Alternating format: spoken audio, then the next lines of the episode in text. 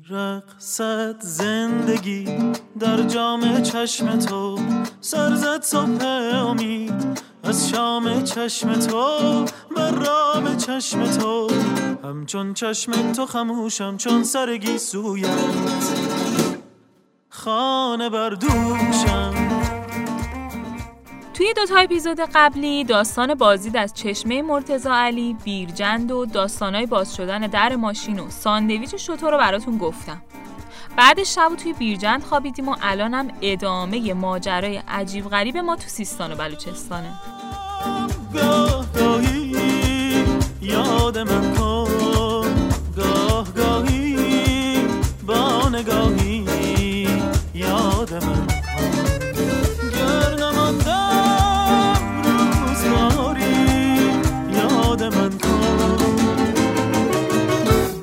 چشم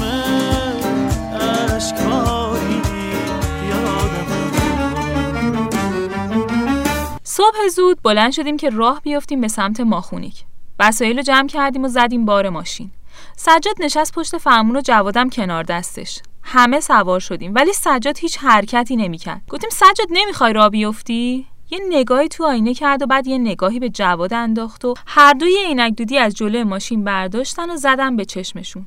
سجاد دستشو گذاشت روی فرمون و جوادم یه دفترچه از اون زیر میرا در آورد که شروع کردم به مسافرین محترم ضمن عرض تشکر بابت مسائلی که در کابین پیش اومد از همتون عذرخواهی می‌کنم.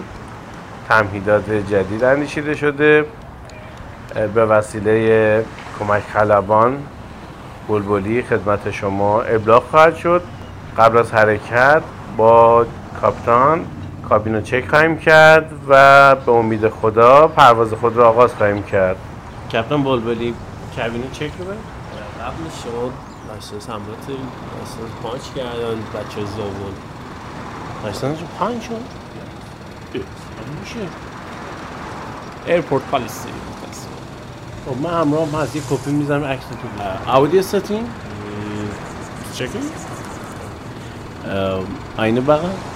یس چک باد لاستیک عقب باید دستی ها چک چک برفا کن برفا کن چک تانک یو تانک بریم همه چی اوکی باد مخالف که نداریم نه امروز باد مخالف. ذکر نشده. اما من احتمال احتمال احتمال یه چاله میدم. حوالی ما خونه که رگبار پراکنده ما داریم حواست باشه خود دیگه باز دست به پایلوتی بهتر من سعی می‌کنم بکشم بالاتر فقط اگه مدی دستم نیومد هم زیر دستم بگیر فقط یه نکته. بالاتر یه دست انداز گذاشتم فضایی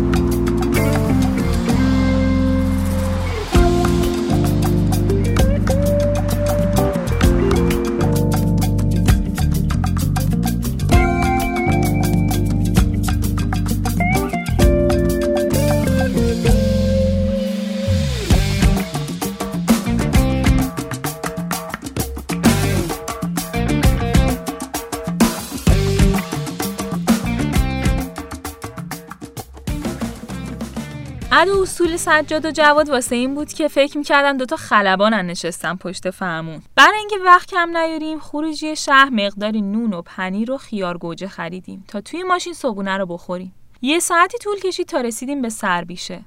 باید از اونجا از مسیر اصلی جدا می شدیم و می‌رفتیم به سمت مرز افغانستان که به دهستان دروه معروفه.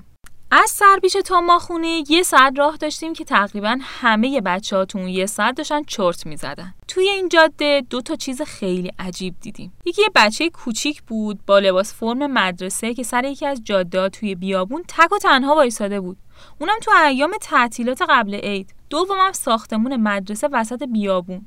که معلوم نبود اصلا اونجا چیکار می‌کنه. به روستا که نزدیک شدیم از سر و صدای استقبال بچه های روستا همه از خواب پریدن. اینو یادم رفت بگم روز قبل یکی از دوستامون رفته بود ماخونیکو به همون گفت که به محض ورود بچه ها میان سراغتون که به عنوان راهنما روستا رو بهتون معرفی کنن. فقط با یکیشون همکاری کنید و سوارش کنید. اصلا به بقیه بچه ها که ازتون پول خواستن هیچ پولی ندید به جاش بهشون خوراکی و هدیه و هرچی دوست داشتیم بدید ما هم همین کارو کردیم تا بچه ها رو دیدیم وایسادیم. همهشون دور ماشینمون جمع شدن. ما هم یکیشون رو که حس کردیم نسبت به بقیه واردتره رو انتخاب کردیم. اسمش کریم بود. قدش حدود 140 با یه صورت گرد آفتاب سوخته که یه نمک خاصی توش داشت. یه کاپشن خیلی بزرگ هم تنش کرده بود که معلوم بود واسه پدرش یا برادر بزرگترش بوده.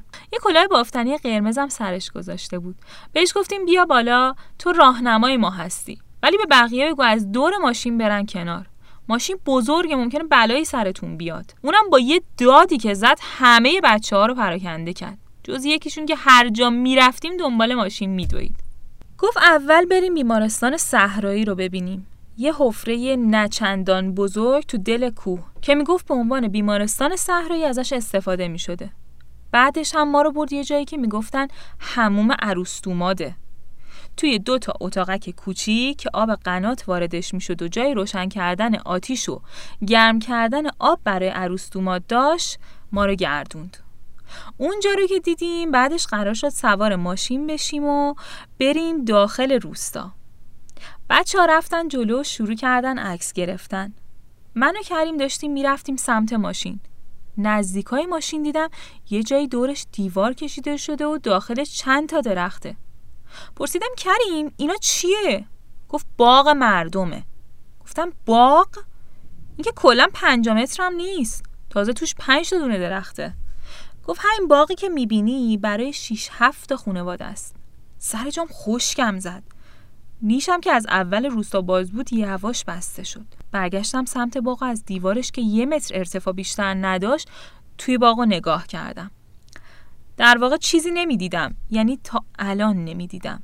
اما تازه چشمم باز شده بود. فکر می‌کردم اومدم یه جایی مثل اصفهان که چیزای قشنگی ببینم ولی تازه داشتم تلخی فقر رو می‌دیدم. صداش کردم گفتم بیا کریم. اینجا اسمش ماخونی که پس چرا بهش میگن شهر آدم کوتوله ها گفت قدیما مردم اینجا خیلی فقیر بودن. طوری که در طول روز شاید فقط یکی دو تا میوه می‌تونستن بخورن. به خاطر همین قدشون خیلی کوتاه شده بود و بهشون می‌گفتن آدم کوتوله ها توی عالم خودم بودم که کریم لباسمو کشید و گفت دوست سوار شدن و دارن صدا میزن بیا بریم. تو ماشین تا روستا یه دقیقه بیشتر راه نبود. تا رسیدیم دوباره با بچه ها دور هم جمع شدیم زهرا و ماندانا شروع کردن خوراکی و هدیهایی که برای بچه ها گرفته بودیم و بینشون پخش کردن. اول اسمشون رو میپرسیدن و بعدم سنشون و کلاس چندمی و کجا زندگی می‌کنی و از این سوالا. بعد بهشون خوراکی می‌دادن. کریم گفت بیا خونه های قدیمی رو بهتون نشون بدم که چقدر کوچیک بوده. وارد روستا که شدیم پر بود از خونه های گلی با درای خیلی خیلی کوتاه. بعضی درای ورودی خونه ها به کمتر از یه متر می رسیدن. خیلی جالب و قشنگ بودن. توی حیات خونه ها تنور گلی نون و یه آقل خیلی کوچولو هم واسه حیوونا بود. یه موزه هم داشت که اون روز از شانس ما مسئولش نبود. به کریم گفتم هنوز از این ساکنهای ماخونی که قدش کوتاهه کسی مونده؟ گفت آره یه دو نفری موندن که یکیشون نیست ولی اون یکی یه پیرزنه که بینایی شاید دست داده. خلاصه نیم ساعتی توی روستا گشت زدیم و خونه ها و محله رو دیدیم. کلی هم عکس انداختیم. واقعا جای قشنگی بود. خوشحال بودم که این همه راهی که اومدم و هدر ندادم. کم کم می‌خواستیم برگردیم چون وقت زیادی هم نداشتیم. وقتی داشتیم یواشکی بدون اینکه بقیه بچه ها ببینم به کریم برای راهنمایی پول می‌دادیم بهش گفتم اینجا دیگه چی داره؟ گفت شعر. گفتم چی؟ گفت ماخونیک دو تا شعر داره. بخونم؟ گفتیم بخون. یک درخت نداره گیرفون یارم بخیه داره. لمل افلا کمر باریک مرا دیوانه داره. خب اون یکی سره کوی ما خونیک بلنده آبش نرم و قنده خاکش توتیا مردمانش خط کوتیا مرسی. گاهی یاد من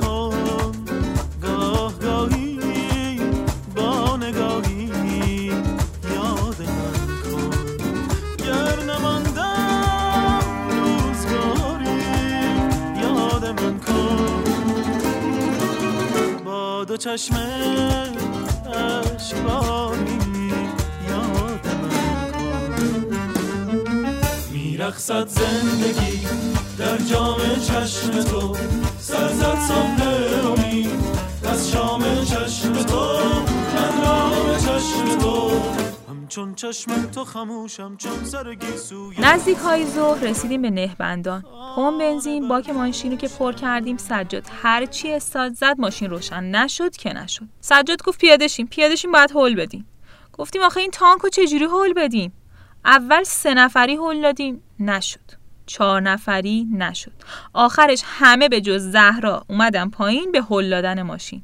اصلا ماشین تکون نمی‌خورد از جاش.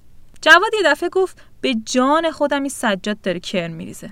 سجاد اون دستی لعنتی رو بخوابون. سجاد سرش از شیشه کرد بیرون و با خنده ای که قد نمی‌شد گفت خوابوندم بابا هول بدین تنبلا. یوهو ماشین شروع کرد به حرکت. بعدش هم روشن شد و ما پریدیم بالا. توی ماشین هر کاری کردیم قبول نکرد که دستی و نخوابونده. هنوزم قبول نداره. خلاصه ناهار و نهبندان توی پارک خوردیم و یکم استراحت کردیم و راه افتادیم به سمت یه جایی که معروف به کوههای مریخی. توی جاده کرمان زیر تابلو کوههای مریخی پارک کردیم. نزدیک غروب اما هوا هنوز روشن بود. سری رفتیم بالای تپه که ببینیم چه خبره. به فاصله کمی از جاده یه منطقه رو دیدیم که پر از تپه های کوتاه کوتاه کنار هم بود. با رنگای جادویی قرمز و خاکستری که آدمو یاد تپه های کره ما یا مریخ میندازه. البته من کره ماه یا مریخ نرفتم ولی اونجا شبیهش بود. رفتیم بالاتر تا جایی که دیگه تمام این سلسله جبال زیبا و خیال انگیز مثل یه تابلو نقاشی خیلی بزرگ جلو اون بود. حتی تصورش هم واسهتون ممکن نیست که چقدر اونجا زیباست. کم کم هوا داشت تاریک می‌شد. خورشید داشت از بین دو تا از این تپه های کله قندی کوچیک پایین می‌رفت. که شبیه دو تا گوش گربه تو تاریکی شده بود. دل کندن از اونجا خیلی سخت بود ولی مجبور بودیم سری بریم دم ماشین تا کاملا تاریک نشده. چون هوا تاریک شده بود باز من نشستم پشت ماشین و راه افتادیم به سمت زابل.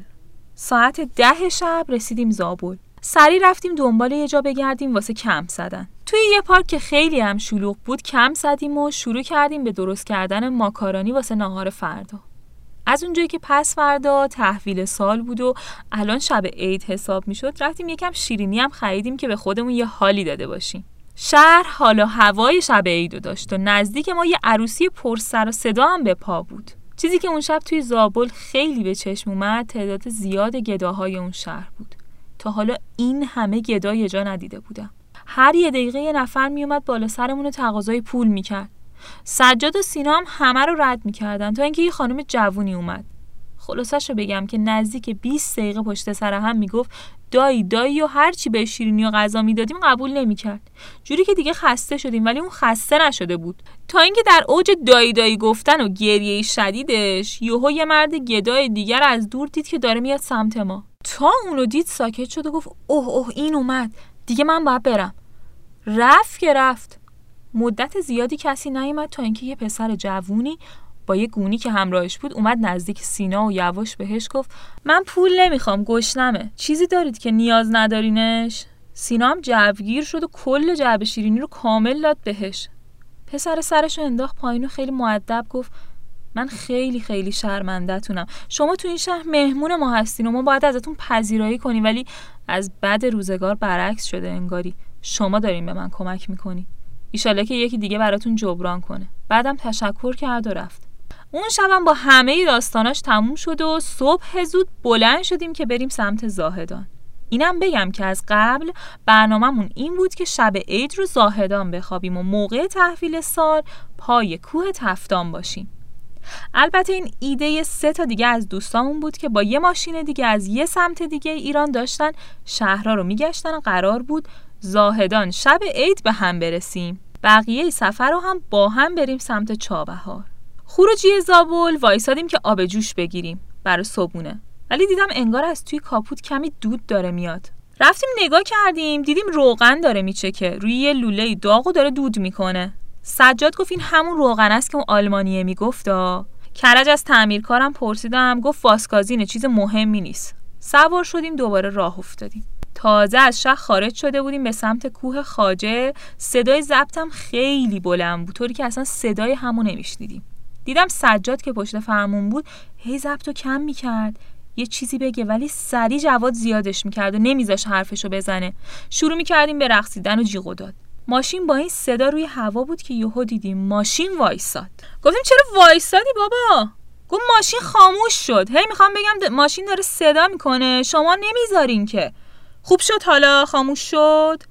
گفتیم بابا چیزی نیستش که شلوغ بازی در نیار. همون شیلنگه است دیگه باز در رفته. کاپوتو بزن بالا ببینیم چی شده. رفتیم پایین دیدیم جوش آورده. من پریدم جلو گفتم من بلدم در رادیاتو باز کنم که نسوزیم. ولی یه پارچه بزرگ بیارید با آب و موبایل. سجاد گفت موبایل؟ گفتم آره دیگه در رادیات که باز شد آب میپاشه بالا. سریع فیلم slow motion بگیرین خیلی حال میده. سجاد همینطور که غش کرده بود از خنده با کلاه زد تو سر خودش و گفت اینو ببین. ما ماشینمون رو می‌خوایم بدیم دست کی؟ خلاصه ماشین رو آب ریختیم و خونک کردیم ولی بازم روشن نشد. خلش دادیم دیدیم موتورش تق تق صدا می‌کنه. مجبور شدیم یه ماشین بگیریم که بکسلش کنیم تا تعمیرگاه داخل شهر. رفتیم سراغ کسی که تخصصش این ماشینا بود. اونم زنگ زد استادش بیاد بالا سر ماشین. بعد یه ساعتی که همه کف گاراژ ولو شده بودیم و چهار پنج نفر هم دور ماشین وایستده بودن تازه اوستا اومد سمت ما. با دست عرق پیشونیشو پاک کرد و با تکون سر گفت متاسفم یاتاقان زده. گفتیم یعنی چی؟ گفت آقا موتور سوزونده موتور.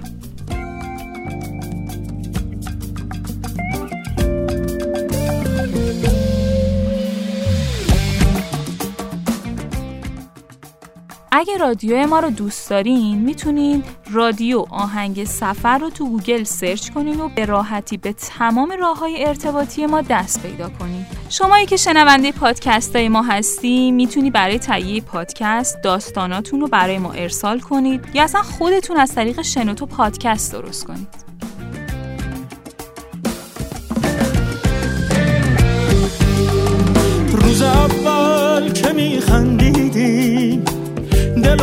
شاخه میچیدی؟